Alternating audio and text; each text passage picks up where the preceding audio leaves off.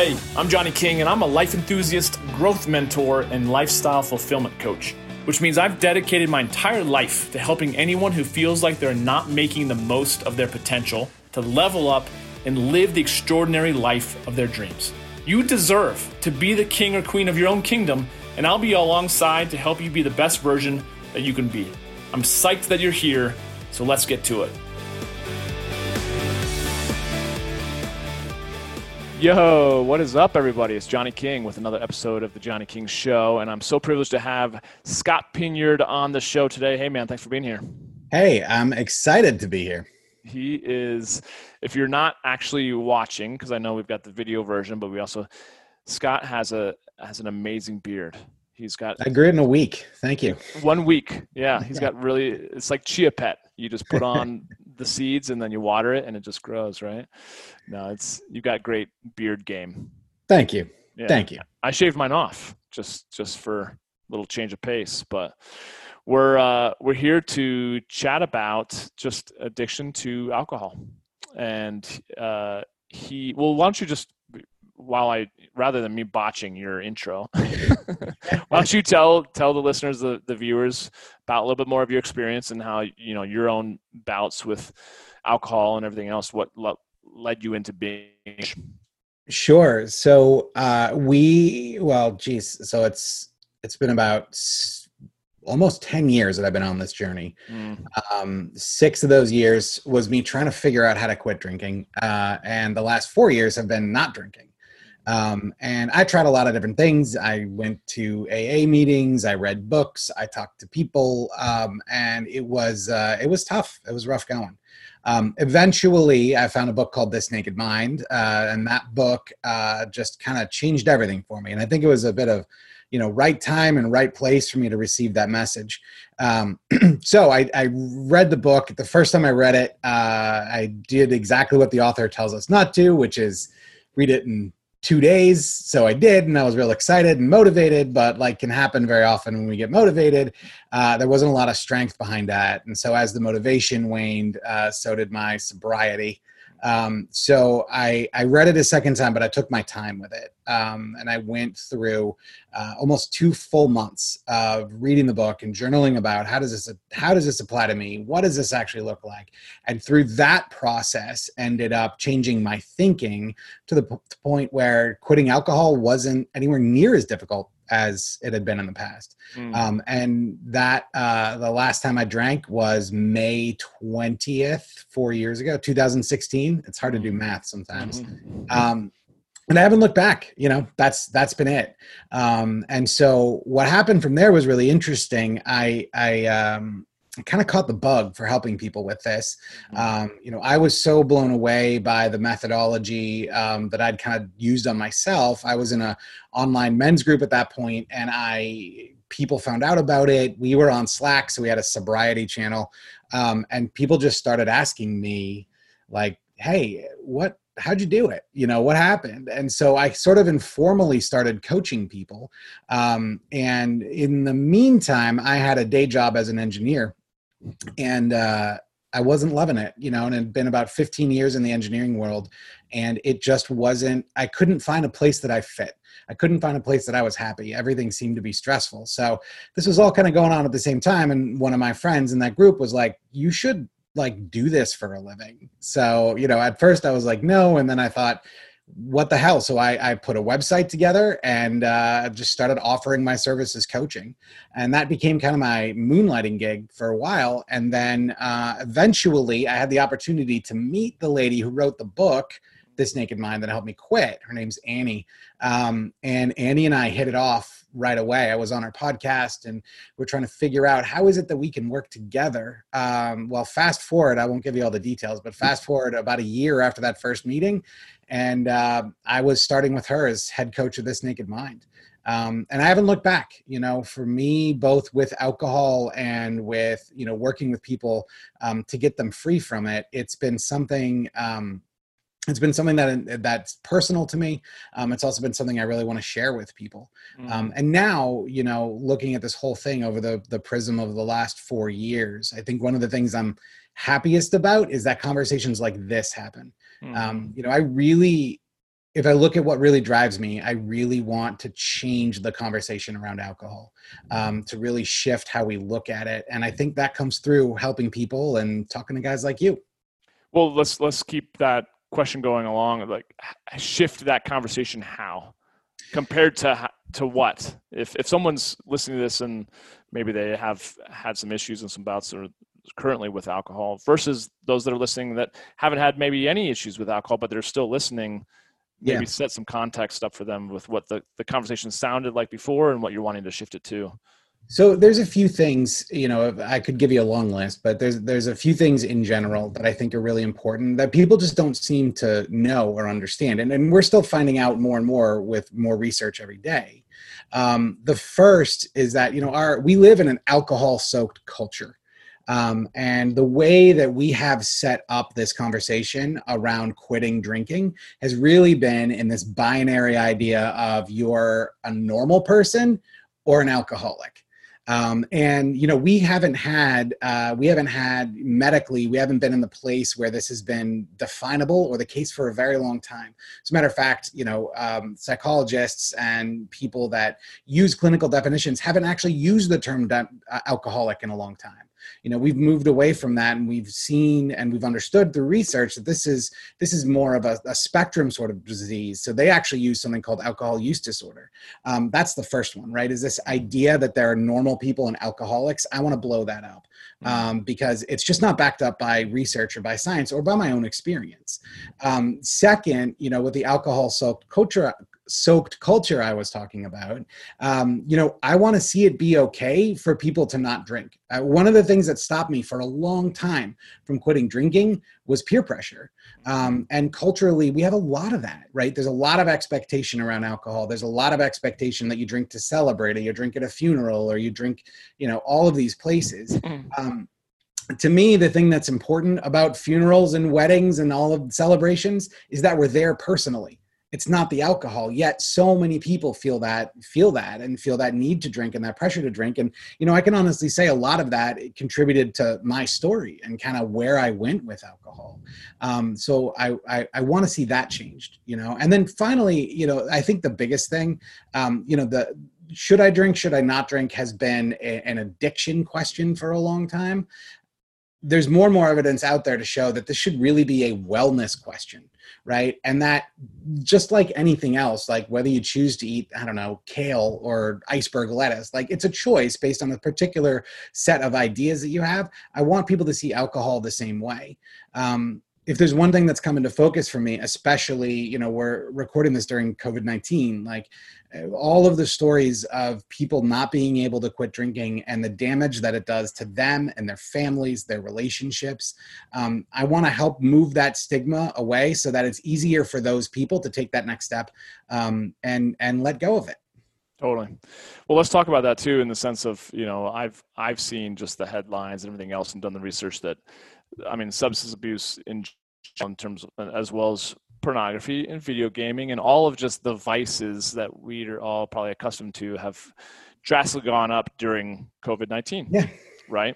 Uh, but in terms of actually talking about just alcohol in general, do you feel like there's a common theme as to why people tend to be addicted to, to alcohol? Is it loneliness? Is it depression? Is it lack of self-confidence? What, what is it? Or is it all the things? It's all the things. And, yeah. and here's, here's how it happens. You know, this is what happened to me. I moved to New York City after college. I drank a lot in college. Um, but I was all alone in New York. Um, and anyone out there who's listening, who's lived there all alone knows that being lonely in a city of nine million people is a unique experience. yeah. Um, and I, I wanted to escape that emotion. You know, I wanted to get away from that. Um, and that's what our brains do, right? Like these negative emotions, these bad feelings, we want to fix them.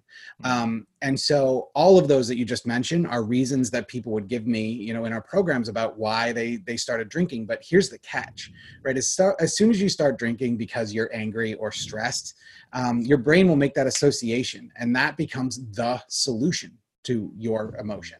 So instead of actually dealing with, you know, in my case, instead of actually dealing with that loneliness and getting out and meeting some people, um, I found myself on my couch every night in my basement apartment in Queens, drinking scotch, right? And then pretty soon what happens is that, you know, first I was drinking because I was lonely, but then I was stressed, right? I had this brand new Fifth Avenue job. And so I was really stressed at work. And, you know, I think, well, man, it makes me feel better when I'm lonely. Maybe it'll help when I'm stressed.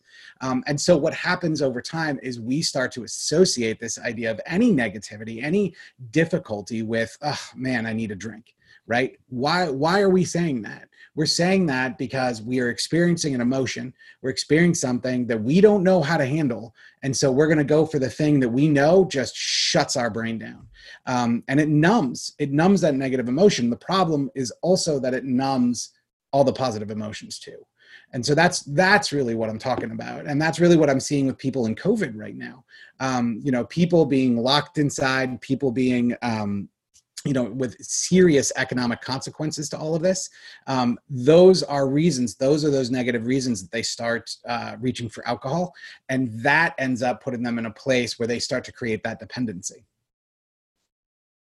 I gotcha. I, I for whatever reason, I had a little bit of a technical difficulties there. So I lost you just a little bit, uh, right okay. towards the tail end. Um, yeah, I think, I don't know what's going on with my internet, but uh, the things we take for granted in, in today's yeah, day. Right. I lost power earlier today. And I was so pissed. And I had to remind myself, wait, dude, you have power twenty-four seven and you lost it for like ten minutes and you're angry. Yeah. Yeah. yeah. I had the uh, issues just the other day too. And I was chatting with someone recording another podcast and she's over in Australia. You know, it was so easy to get angry, you know, like what? You're telling me the internet's out and we're flying at thirty-four thousand feet, you know, above the, the surface of the earth. Mm-hmm. Yeah. We can, we can get frustrated, but, um, no, I really appreciate that. And I, I think that is one thing that I've always, because I've I've never really had to deal with um, struggles with alcohol, but I certainly have gotten the pressures, to your point, of peer pressure. Because I grew up yeah. uh, in a religion and and school that was pretty, you know, Christian and just, just one of those things. I mean, definitely was at college and high school, but it was kind of behind the scenes. I never really was all that attracted to it. Um, But I certainly feel like, uh, you know, getting out of school and just the, again, the pressure of like traveling for business and, you know, yeah. going out with guys that are twenty years my senior who are like, hey, you want a drink? And I was like, no. And they're like, what, what's your deal? Like, are you a health nut? And I'm like, yeah, uh, yeah. yes, I am. Let's just go yeah. with that. Yes, I am. Or yeah. you can say that, you know, I just found myself making up excuses like, oh, I'm on a cleanse or whatever. Mm-hmm. I, I drink very rarely only because it actually just, I have such a sensitive system. It just messes up my gut and my stomach. Um, maybe that's a blessing more than a curse, but I, I do feel like I've run into a lot of guys here in town, um, in Denver, as well as just across the country who, who really are struggling right now with that sense of loneliness. And you're right. It just becomes like, if you find alcohol being the solution for one, one emotion, then yeah. it very quickly becomes the, the solution for all the emotions. And I'm writing this book right now. And, and part of the book, I talk about how there's relatively like ten different negative emotions, like anger and frustration and overwhelm and loneliness and things like that. But that there's, that there's a message that each of those negative messages, emotions are, are telling us, you know, but then there's also a solution for how you get out of it. Yes. Otherwise, I feel like if we're drinking or whatever we're doing, all we're doing is perpetuating, we're running from whatever their true source is. Right? Absolutely. And like what I see when I talk to people is, you know, let's say you start drinking because you're sad, right? Or lonely is a good one. I hear that one a lot. Mm-hmm. Um, and you start to associate negative feeling emotions with a good reason to drink.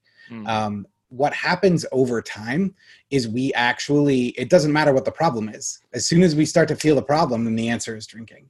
Um, and you're one hundred percent correct that it's really about figuring out how to meet our own needs, right? And and identify first what's wrong with us, mm-hmm. and second, what can we actually do about it? That's mm-hmm. one of the ways that we can break that cycle. Mm. Do you find yourself in the work that you're doing with uh, This Naked Mind? Are you are you working with men or women more than the other? Is it fifty-fifty? Do you feel like there's more of the population that you're working with than the other? Or is it split so, down the middle? Yeah, it's probably about sixty forty um, women and men. Um, and there's a whole host of reasons for, for why that might be. Um, but you know, I am, what I'm really happy about is I'm seeing more and more guys get involved in the conversation. Mm-hmm. Um, and that's a, that's a big passion for me. Like I want to be able to, uh, you know, to, to help them understand. I think the different, obviously different sexes are going to look at this differently, but guys in general, what I tend to see is I tend to see a lot of toughness, a lot of like, I'm gonna, I'm gonna push through. I remember there was a guy, um, I used to work with him. And uh, when I quit drinking, I didn't tell anybody at work that I quit drinking um, until about three months in. But inside that three months, I ended up having this conversation with uh, this coworker of mine. Um, and he told me, like, Scott, I stood at the edge of this and I just stared it in its eyes and I willed it back. That is the sort of thing that I hear over and over and over from guys in particular. Um, and I'm not going to say, I'm not going to sit here and say that doesn't work, because there are people who have done it that way, but I will sit here and say that, like, there is science and research that backs up. There is a different way to do this. There is a better way to do this that, by the way, you're also going to enjoy more. And so I really get jazzed when I see more guys, more and more guys. And that's absolutely happening at This Naked Mind right now, coming into our programs. We also, I train other coaches um, and I'm seeing, you know, every time we do a coaching class, a bigger and bigger proportion of that class is guys. Um, so we're, we're coming around, but like I said, it's about, it's about sixty forty. Good. Well, I hope this uh, helps support the cause and, and yeah. has guys, you know, reaching out to you if they really feel like they need that support. Um, what was I going to say though? Um, I lost my question. It was a good one too.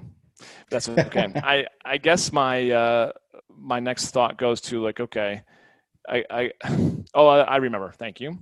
Thank you, God. It was the idea of, you know, a lot of times that male ego is um, what I hear, because I was coaching women for eight years before I've been working yeah. with men the last two. So many women would be like, oh, you know, like if I just had the support of my husband, or like it, oftentimes when the conversation involved a man, the ego would come into play somewhere. Yeah. I was always kind of turned off from the ego because I'd never really wanted to butt up against it, you know? Yes. Um, yes. But I do feel like there's, it kind of looks like, and correct me if I'm wrong, it's like to, to, to, to look at, you know, substance abuse in the eyes and to stare it down and push it back. It's that, that to me, it, it definitely feels like it's, it's taking a lot of that onus on your own shoulders. Yes. Which, which is a double-edged sword, because if you kind of take all the, the credit for success, then you're going to take all the credit for failure, versus I feel like the other way of surrendering, vulnerability, transparency, um, humility, that feels like to me so much more sustainable. But maybe yes. I'm wrong. Uh, what's your thought to those two, working with those two types of personalities? So, you know, what I see often is, is people approach us in the willpower game, and they're just like, look, I'm just not going to drink and I'm going to beat myself up. And um, there's going to be consequences. I remember I was in a group with a bunch of guys, and the, one of the guys who was trying to quit drinking, um, his deal was that if he did, if he drank, he was going to do a live video on that group and berate himself to the rest of us.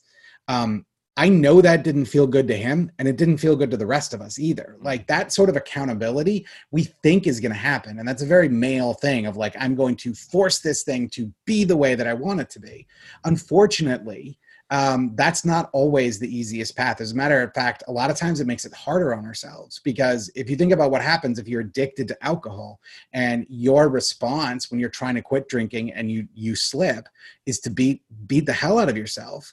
Um, what are you doing? You're creating more negative emotions. You're creating more of those reasons that you want to drink in the first place. You're actually making it a lot worse for yourself, oh. right? Because you're, you're beating on yourself, and that's making you stressed out, and that's making you want to reach for a drink.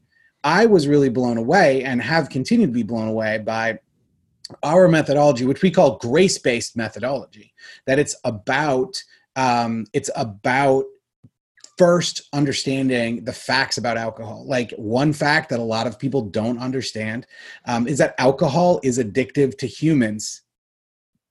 And that's the end of the sentence. It's addictive yeah. to humans. It's not addictive to some humans. It's not addicted to your weird uncle that you only see at Thanksgiving and no one talks about. It is addictive to all humans. And so all of the guilt and the blame and the shame that we have about having a problem with alcohol, it doesn't make any sense. Because it is addictive to us. It is, it is a, substance that gets its hooks in us. Um, and so as long as we are human, we are vulnerable to that. So being able to understand that and being able to understand that grace and compassion for ourselves is actually the way out of this, which is very counterintuitive, especially for guys. And I have to wrestle with guys a lot more in programs than with women around this point. Yeah. Um, but, you know, research backs this up over and over, like grace-based change. So compassion-based change um, is not only easier on the person who's going through it, but longer lasting than compulsion-based change. Mm-hmm. Right? Like being able to be okay with where we're at and working on our thoughts and emotions about that and then going through the process actually makes the process easier for us and will help us stay in this new state for longer. Mm-hmm. Um, but it's very counter, it's very counter the way that, um, that, that the ego will want to approach things, right? The ego is going to want to control, the ego is going to want to dominate. Um, and normally, you know, and I'll say this sometimes in my groups, like, especially if I have a guy who's really resistant and he's like, I'm just going to quit with willpower. And I'll ask him, like, how's that been working for you? Mm-hmm. Like, how's that process been? Right? Obviously not great, because you're here talking to me. So maybe there's an opportunity to look at a different way of dealing with this. And that mm-hmm. generally tends to at least open the door a crack. Willpower, I, I kind of agree with you. Just it never lasts. It, it, it, yeah. I feel like it exhausts very quickly. And yet, what yes. is it about willpower that makes us think it's going to work when we've tried it so many times and it hasn't?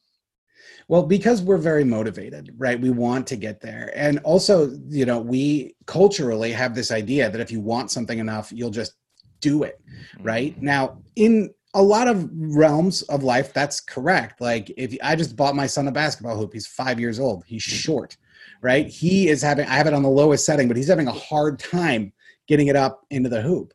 But I told him, if you keep practicing it, eventually you're going to do it. So in that realm of life, it's totally true. And by the way, he got a basket this morning, big deal in my house, right? Um, it's true there, but it doesn't apply everywhere. And one of the main things with willpower, specifically when it comes to addiction to alcohol, um, is that willpower works actually against the way our brains work. Right. So our brains, we become conditioned to, to think that we need alcohol to deal with these certain situations. And that's a subconscious belief. And so if you have willpower, if you try to exhibit and exert willpower on a situation, but you're holding on to this belief that you need alcohol to deal with stress, you're you're directly working against your own thinking patterns. Um, and that's one of the that's one of the ways that one of the reasons that we try to pull willpower out of the process. Um, because the, the problem there isn't that you're drinking. The problem is that you believe that you need to drink. So if we can work on that, if we can be open with ourselves about those beliefs or those thoughts, then we can change those thoughts, and then willpower isn't needed. Right. And, and there's a whole host of, and I, I could go on and on about like neuroscience and how it kind of is weaved into what we do. But um, in, in suffice it to say that the reason that willpower doesn't work is generally we're saying, hey, there's this really awesome thing, alcohol, but I'm a loser and I can't drink it. So I'm going to let all my friends go have fun, and I'm going to sit here lonely. I mean, no one's going to want to su- subject themselves to that long term. Mm-hmm. Um, I guess my, my next question goes back to the, the what you said about the addictive characteristics of alcohol, um, and that it is addictive to human beings. Now, you could take one, you know, John Doe, and he yeah. could have a drink, and he's, you know, could never have to touch it again. And then you have someone mm-hmm. else that it really, like you said, sinks its claws into. What is it about alcohol? I mean, you could compare that to meth or cocaine or heroin, mm-hmm. like that. I can imagine even just after one time you could be addicted. How is, how do those type, different types of substance correlate, or are they very different? Like how is, how is alcohol addictive in, in the way that you were referring to it? Well, so it's not really, it's not different necessarily than those other substances. And there are plenty of people who do cocaine occasionally, mm-hmm. um, or do meth occasionally. The oh, narrative for sure. we have about it is that once you do it, you're hooked forever. That's mm-hmm. not necessarily true. Um, with alcohol, you know, the, the, what happens, and I get asked this question all the time, why are some people normal drinkers and other people can't control it? Totally. And it, there's a whole bunch of reasons, and we're starting to understand more and more of those reasons. Part of it is genetic. right? Part of it is, you know, um, you know, a predisposition to certain types of uh, emotional states. Part of it also is outside of genetics. Part of it is also what you grew up around, yep. right? So I always tell this story of, you know, um, the first girl I ever lived with, I used to come home from work every day, every single day, put down my bag, take off my shoes, pour a scotch. We did that for months, and she finally turned to me and she's like, why do you do that? Mm. Like, why do you do that? And I had never considered it. I never thought about it. And my answer to her was, this is just what you do. What do you mean? Like, how is that a question? You come home from work and have a drink. Like, what? It was like the weirdest question to me, but it was so normal to me to do that because that's what I grew up around. Right. So that's another piece of the equation. Um, and then an, another one is when people start crossing that, that, that emotional line. Um, and some people don't do that. Right. So like, we're all told, you know, if you're living alone, like, oh, don't drink alone. Right? Why are we told that? We're told that because when you start drinking for those reasons of loneliness or those reasons from negative emotion, that's how addiction starts to form. So there's all types of reasons why, and they have to do with when you started drinking and how often you drank and how much you drank. And it's, it's, it's not a simple black or white issue. Um, but it is absolutely true that someone can go their entire life having one beer a week, or even several beers a week, and totally miss the addiction train, while as other people like me can start drinking in college and go down that road very quickly. Mm. Um, it all has to do with a whole host of factors. But what I will say is e- anyone given enough time and enough alcohol will become addicted, right? Mm-hmm. They just, you know, some of us are gonna hit those signposts earlier than others, but it's a road that that most people who are drinking, I will say all people who are drinking, are potentially on. Mm-hmm. I see it too. I mean, just in some of the work that I've done, granted, it's been more like food addictions, which is yep. kind of a slippery sure. slope, because we, we have to, we rationalize, well, we need food to live, mm-hmm. you know, but it's certainly, you know, most of those people that I've really done kind of deeper interventions with and work with, it's, it has stemmed from their childhood, and it's their way of they, how they reconnect with baking with their mother or their grandmother yes. on Sunday afternoons. So there's something, some emotional tie to mm-hmm. that, to the behavior. And, you know, it's like parents or grandparents who were alcoholics tend to just pass it generationally down, right? Yes. And I, a and, lot of, go ahead. I was gonna say, that's one of the reasons I think people think there's like a really strong genetic component, mm-hmm. and research really isn't clear on that. However, we know that, you know, people who grow up with parents who act a certain way will tend to act that way when they grow up. Hold the on. Same thing is true with drinking. Yeah. Right. And that's, I think, one of those other things, you know, my, um, so in my family, my dad's uh, been sober for seventeen years through A A. Um, and he was a, he was a go-to resource for me when I was struggling those last five or six years of drinking, of like, should I do this? Should I not do this? Do I have a problem? Do I not have a problem? And, um, you know, when I talk to him about it, he always talks about how, you know, his sister has a problem with alcohol. His brother, who's passed now, he had a problem with alcohol. Um, you know, he talks about this idea that there's a genetic component to it. And again, like, that may play a role, but I also know plenty of people who have parents that are like really far down the alcohol abuse road, and they don't drink at all. So there's nothing about genetics that's a determinant, right? There's nothing about genetics that says you will end up in this position. Mm-hmm. Um, there's a lot of other factors that go into it. Mm-hmm. I, I kind of feel like, um, you know, our, our parents, or, or let's just say our lives, my life is either going to be a, a warning to others as to what not to do, or an example of what's possible. And I feel like for me, uh, especially when it comes to my parents, you know, just love of being a foodies, and, you know, mm-hmm. my mom, my mom was, my mom and dad were both uh, overweight for the majority of my upbringing till my mom passed away. It just it was one of those things that I realized at a very young age, I wasn't going to go down that path. So I remember clearly around like eight years old, I decided no more dessert, no more. It was like my act of defiance, because I was angry at them. But to this day, I'm still a very fit individual in our family, just because of the conscious decision of choosing. And, yeah. but when I do let it go, and I just kind of like throw the baby out with the bathwater, Christmas time or whatever, like, weight does actually come on pretty fast for me, you know, sure. genetically, yeah. you know? Yeah. yeah. Um, so it just, it requires a very high level of, of intentionality, I feel like, for me to keep weight off. Now, I feel like if someone were to come from a family of a lot of alcohol use, it would probably be very similar unless they consciously decide, which is kind of what you're talking about, right? It's like, yes, not even a thought to stop drink or not to have a drink when you walk in the house, take your shoes off. But it maybe just becomes that type of just behavior. Like it's a habit of like brushing your teeth every night. You don't even have to think about it. Right. Exactly. And that's, that's what I'm talking about when I talk about subconscious beliefs, is this mm-hmm. idea of like, oh, I'm celebrating. You need alcohol to celebrate. Or, mm-hmm. oh, I'm angry. I need alcohol to feel better. Mm-hmm. Right. We have all of this subconscious, these subconscious beliefs, and they're derived from our experiences, and very often our experiences when we're kids. Um, and so, you know, we carry those around with us. And, you know, the This Naked Mind model is about the idea that there's something that happens out there. It comes in through our senses. It's first processed through subconscious thoughts. Those subconscious thoughts cause conscious thoughts. Those conscious thoughts cause emotions, and those emotions cause actions. Mm-hmm. So, you know, a lot of times people just start at the end of that chain, just start with the action. Mm-hmm. Um, but that's what I was saying earlier when I mentioned when you just start with willpower, you just start with the action, you're actually ignoring the rest of that process. Um, and so for us, the idea is if we can change things upstream, if we can change those subconscious beliefs, if we can give you tools to change those conscious thoughts, then the emotions you have aren't going to be the same, which means the actions you have aren't going to be the same. See, it's so funny that you, we're talking about this, because I literally had a conversation just the other day where it was the exact opposite, where the individual was like, it doesn't matter about the beliefs or what happened upstream. Let's just change the, you know, it is what it is. It's a fact or whatever, or this has all happened in the past. Let's just change the, the behaviors and the actions now.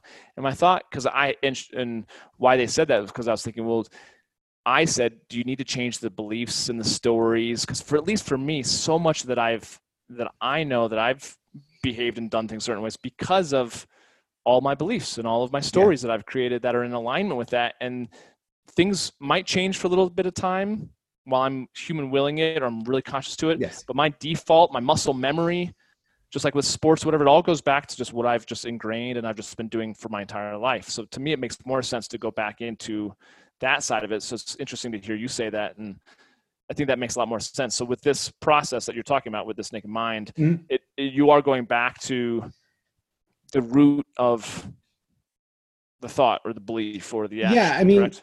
That's the idea. And I, you use the word stories, and I like, I kind of use stories and beliefs interchangeably, but mm-hmm. you know, if you think about what our lives are, I mean, none of us necessarily, not to get all woo woo on you, but like none of us necessarily uh, see reality for exactly what it is. We see reality through the stories we tell ourselves, right? Through the, um, through the experiences that we've had, you know, so if you watch a movie now, your reaction to it could be very different than if you had watched it ten years ago.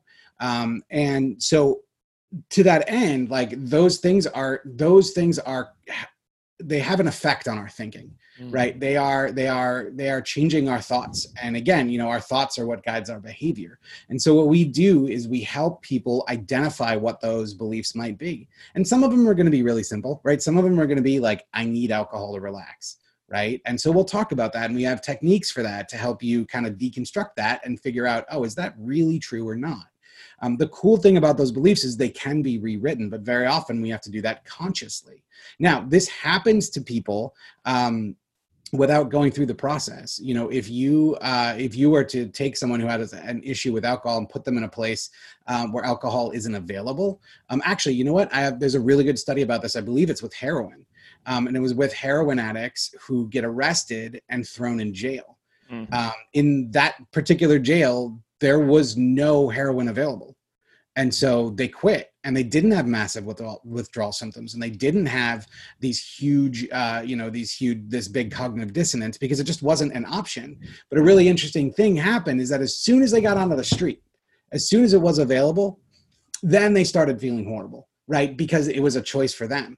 But what's interesting is in that time frame, their beliefs changed, right? They shifted from, I need heroin to sleep. I don't know what people think they need heroin for, but like, you know, I need heroin to relax, to, oh, look at that. I just relaxed anyway. Mm. Um, those beliefs are deeply ingrained. And, and as I mentioned, they're subconscious. And so we're not necessarily thinking that, right? Anyone who's dealt with an alcohol issue before knows that feeling of like, oh, I need a drink. Um, but we're not necessarily connecting those dots. We're not saying, I am so stressed out right now. If I drink, then I won't feel as stressed out. We just feel this urge. We just feel this need. And that is the, that is a symptom of, of a subconscious story, um, that keeps us stuck. And so we try to help people identify those stories and shift those stories. Mm-hmm. Which I feel like is work that is, I wouldn't say impossible to do on, on your own, but awfully difficult to just it's really do it. Hard.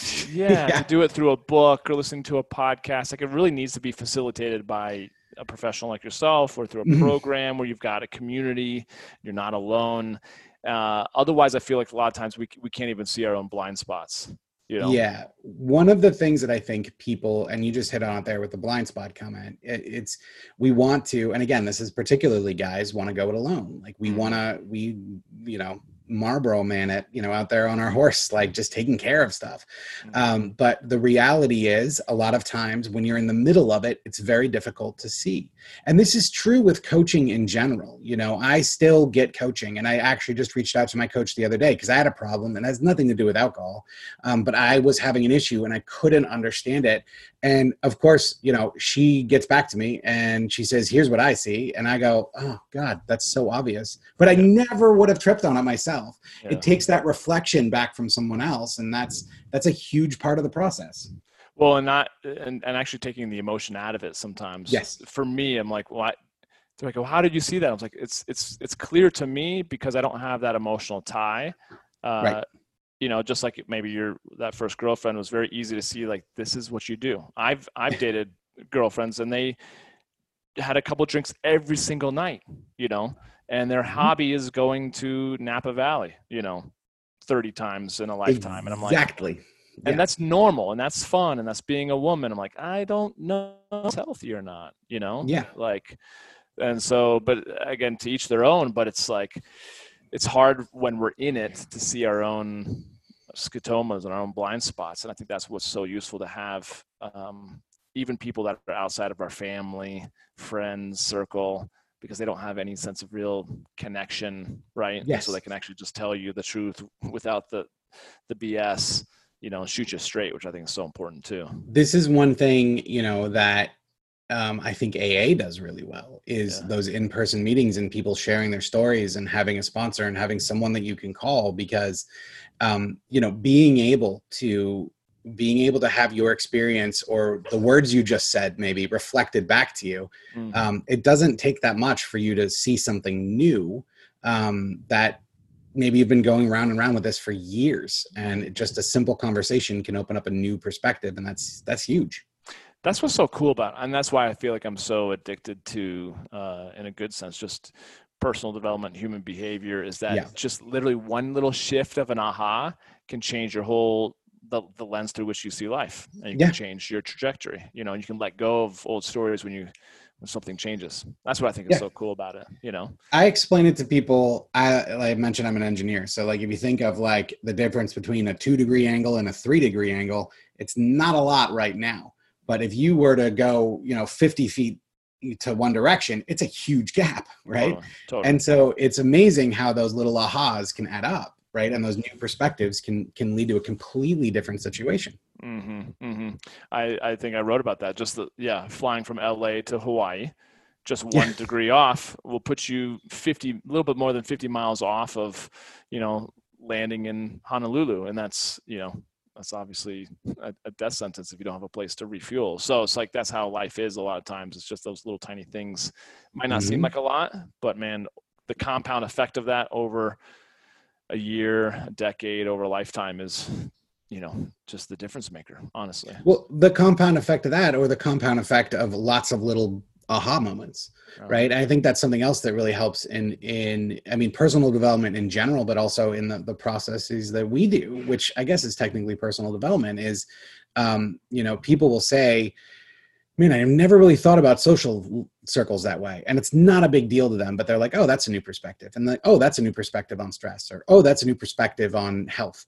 And suddenly those things start adding up and it changes everything. Mm-hmm. Well, I think the interesting thing too is that I think a lot of times we're we want the big hit in some sense. I mean, we're talking about, you know, alcohol and substance abuse in some sense, but like I was when I first getting got into Tony Robbins and various, you know, seminars, I had such huge epiphanies, you know, yeah. mind-changing, life-changing epiphanies, but then I found myself wanting more of that. And yes. what I found was like, I mean, you could take a five-year-old, you know, like your, your, your son, and teach him to play basketball, or even teach him to swing. That growth, exponential growth process of learning how to swing a bat and hit a ball, can, you can pick up a ton of, you know, uh, just learning how to do something really fast, right? Versus mm-hmm. put him at eighteen, nineteen, twenty years old. He's in the minor leagues or the professional, like this, this, the tiniest of like minuscule changes that, that they're working on between their wrists, you know, and their finger placement. Yep. You talk about that, that analogy with, with any sport for that matter. That's where I feel like once you really get into it and you get a lot of the big rocks moved, then mm-hmm. it's just the, the, the tiniest little things that you may not even totally notice are that big, but like you, to your point, it makes a huge difference over time. Right. And I yes. think that's maybe what you're saying is like the work has to continue. You can't just think it's going to do like one course and be done with it. Right. Yeah. I mean, so we, you know, I, although that being said, like, you know, we'll say pretty regularly, like, I, and I feel this way about my job. Like my job is to make myself irrelevant mm-hmm. in my clients' lives as quickly as possible. Yeah. Now that does mean, first of all, helping them, you know, get to a place where alcohol is small and irrelevant for them, but it also means giving them the tools to continue to grow. And this yeah. is something I've found, you know, over these last few years of running these programs is that, you know, people go through an alcohol program, people go through a, um, you know, maybe we had a three month program called the intensive, and they'll get to the other side and they'll be like, yes, I'm alcohol free. And I'm, and I'm happy, right? I'm not alcohol free and miserable with willpower, and I'm happy. But here's the thing, right? Entropy is a real thing. So again, as an engineer, entropy is the amount of randomness or disorder in a system, and entropy increases over time unless you're putting more energy into something. And so what happens, and I talk to people about this all the time, like they come through a program and they're like, yes, I feel great. Well, you need to keep growing, right? This isn't about getting to a certain level and staying there. Um, and so to me, making myself irrelevant in people's lives means not only helping them with the alcohol stuff, but giving them tools and stuff they can use to continue to grow. They don't have to grow with me, or they don't have to grow with This Naked Mind. Mm. The important thing is that they continue to continue to grow and continue to make those changes. And, you know, just like your analogy that you just used, like, yes, right now it's a big deal when my son actually hits a baseball when it comes by him. Not so much of a big deal when you're eighteen, right? If you're in the minor leagues, like you should be doing that on a regular basis. Mm-hmm, mm-hmm. But because he's had all of that practice, because he's done all of those things, he understands, he has the mental discipline, and he has the tools and maybe the coaching to help him make these minor adjustments, and he gets it, right? He understands it. That's what I think is really important, that, you know, people go through this process. I, I, it happens to me a lot. They'll look at me and be like, all right, Scott, what's next? And I'm like, I remember the first client that said that to me. I'm like, what do you mean? Like, you haven't drank in two months. Like, we're done, right? But then I realized, oh no, not only is that, is that something that this client needed, it's something that I've been doing. It's something that people need. Mm-hmm. Well, I think that's, that's, uh, I think that's such a great point. I, I kind of say the same thing. It's like, I, I want you uh, as a client to fire me as soon as possible, you know, yeah, like that's, exactly. I'm not looking for long-term, uh, you know, a contract here per se, but I, I had been told at one point that like, if you're with a coach for more than, let's say eighteen months, then it's just time, even if it's going well, it's time to get a new perspective and time to get a new coach. And that's one thing that I feel like I can attribute to a massive change in my life over the last ten years since my life imploded, has just been, I've more or less consistently always had a coach of yep. some area of my life that I wanted to improve, you know, mm-hmm. Um, mm-hmm. just because of being able to bring that new perspective that I don't have and be able to see little things without my emotion connected to it. I think that's so important. Otherwise, I think we, we you can easily ultimately fall very quickly back into being overly confident, and that ego sneaks in and it's like, oh, I got this. I can have one drink. And then next thing you know, you're on a bender, you know? So I hear that all the time. Or, you know, one of the, one of the big ones is people are like, look, I don't want to quit drinking. I want to learn how to moderate. Um, and by the way, that's completely possible. Like there are people out there who can moderate. Now, two caveats to that. First of all, by the time someone is, you know, paying a lot of money to be in a program, chances are they've gone far enough down that road that that's not very likely. Mm-hmm. That being said, though, I see people doing it all the time. Mm-hmm. The, the second caveat is I think people can do it.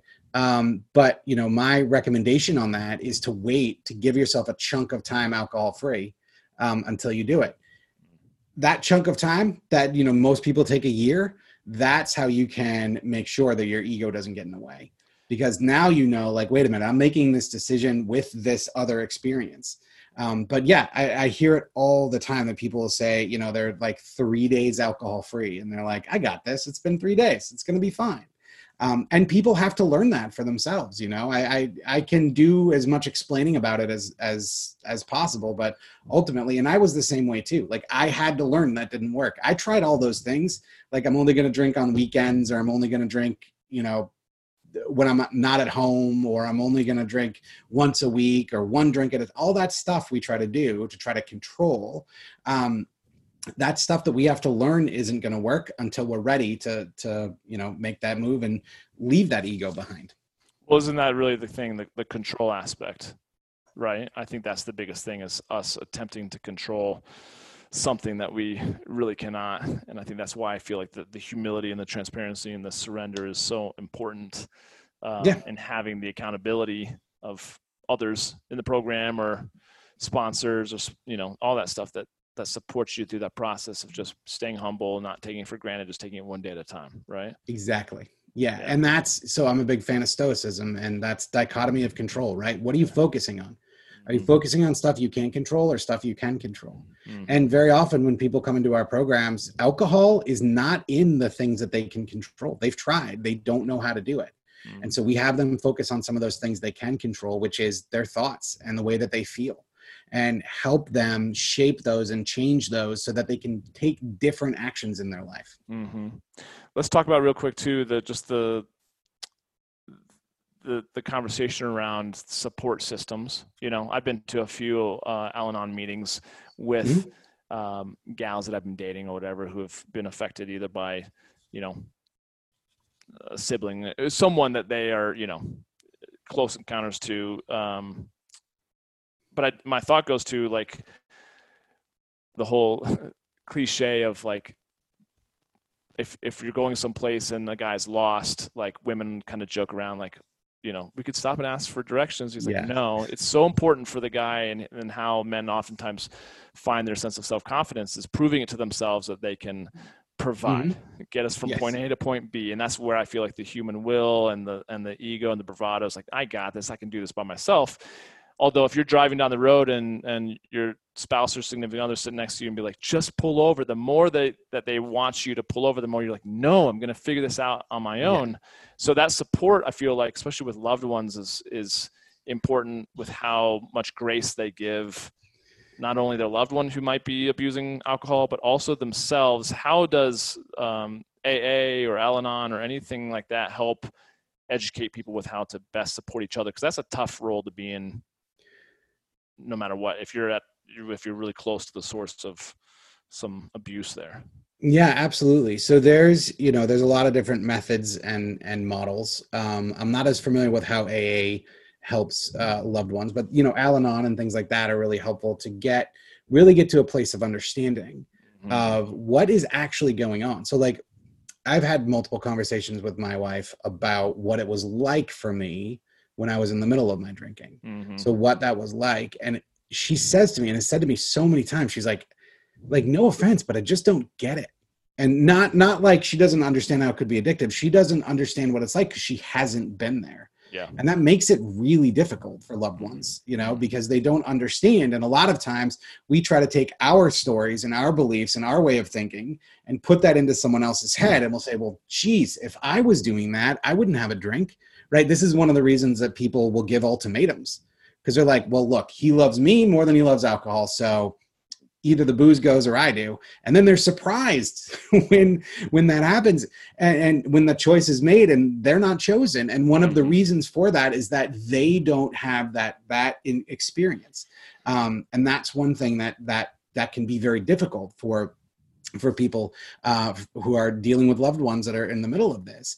Um, Annie, Annie and I, you know, put together a course called Helping a Loved One, um, which is very specifically about our own methodology and how, and it's not for the people who are in our courses, it's for their, their loved ones. So whether that's, you know, a spouse or significant other or brother or sister, mother, whoever it is, mm-hmm. um, you know, it's for those people who have been trying to, who have seen where people are at and, and, trying to get them to change their behavior, to have them understand what's different about us.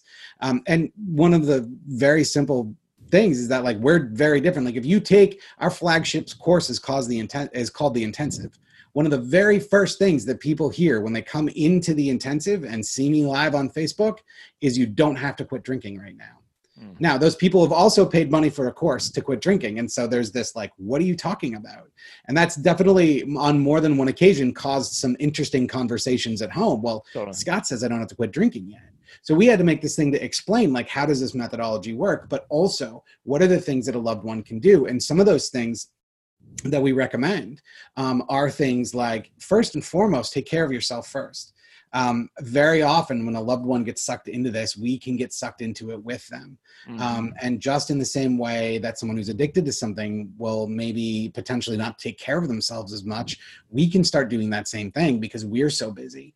Um, but you know, it's the oxygen, it's the oxygen mask analogy. That's why they tell you on a plane, put your oxygen mask on first and then your kids. You need to be in the right place to help. Um, and also understanding that, you know, their addiction doesn't have anything to do with you. And it's very easy, again, when we don't understand what it feels like, to take their actions um, personally. You know, oh, he chose to get drunk and pass out on the couch instead of sit here and talk to me. Um, that's what it seems like from the outside. So understanding that, you know, what addiction is and learning more about addiction, and whatever method your loved one is going through, those are the things that you can do through taking care of yourself and educating yourself and and giving them grace. That's how you can best support them. And all of those are counterintuitive. You know, most people who are dealing with a loved one who's going through this, they, they, you know, feel emotions, and those emotions can cause actions that are not necessarily that helpful, but understanding that taking care of themselves first is, is probably one of the best things they can do. I love that. I love that. Well, in wrapping things up, if someone, you know, if someone's listening to this and really wants to kind of get into some of the work with you, um, mm-hmm. where can they find out more about all these programs and get some support? So the best place to find out about it is at our website. So this naked mind dot com. Mm-hmm. Um, we've got all of our programs are up there. The information's up there. We also have a ton of free information, uh, like an awful lot of free information. And so, you know, uh, we want to make sure and make this as accessible as possible. So whether you're just kind of like curious and like, I want to find out more, there's a lot there for you. If you want to find out about programs, it's this naked mind dot com. Awesome. Awesome. Awesome. If people wanted to touch base with you in, you know, independently, would be through email, social media. What's the best way to, to connect with you? Yeah. The best way to get me, uh, you can always send me an email. That's Scott yeah. at this naked mind dot com. Uh, I'm in there. I get a lot of emails from people who are at a lot of different parts uh, of their journey. Um, and I'm always, always here to lend an ear and, and give some direction. Beautiful. I love it. Love it. And those of you that are listening that are men and want to join us for our men's meeting, uh, if you're listening to this prior to October twelfth, twenty twenty, is that the right date? Yes. October twelfth, twenty twenty.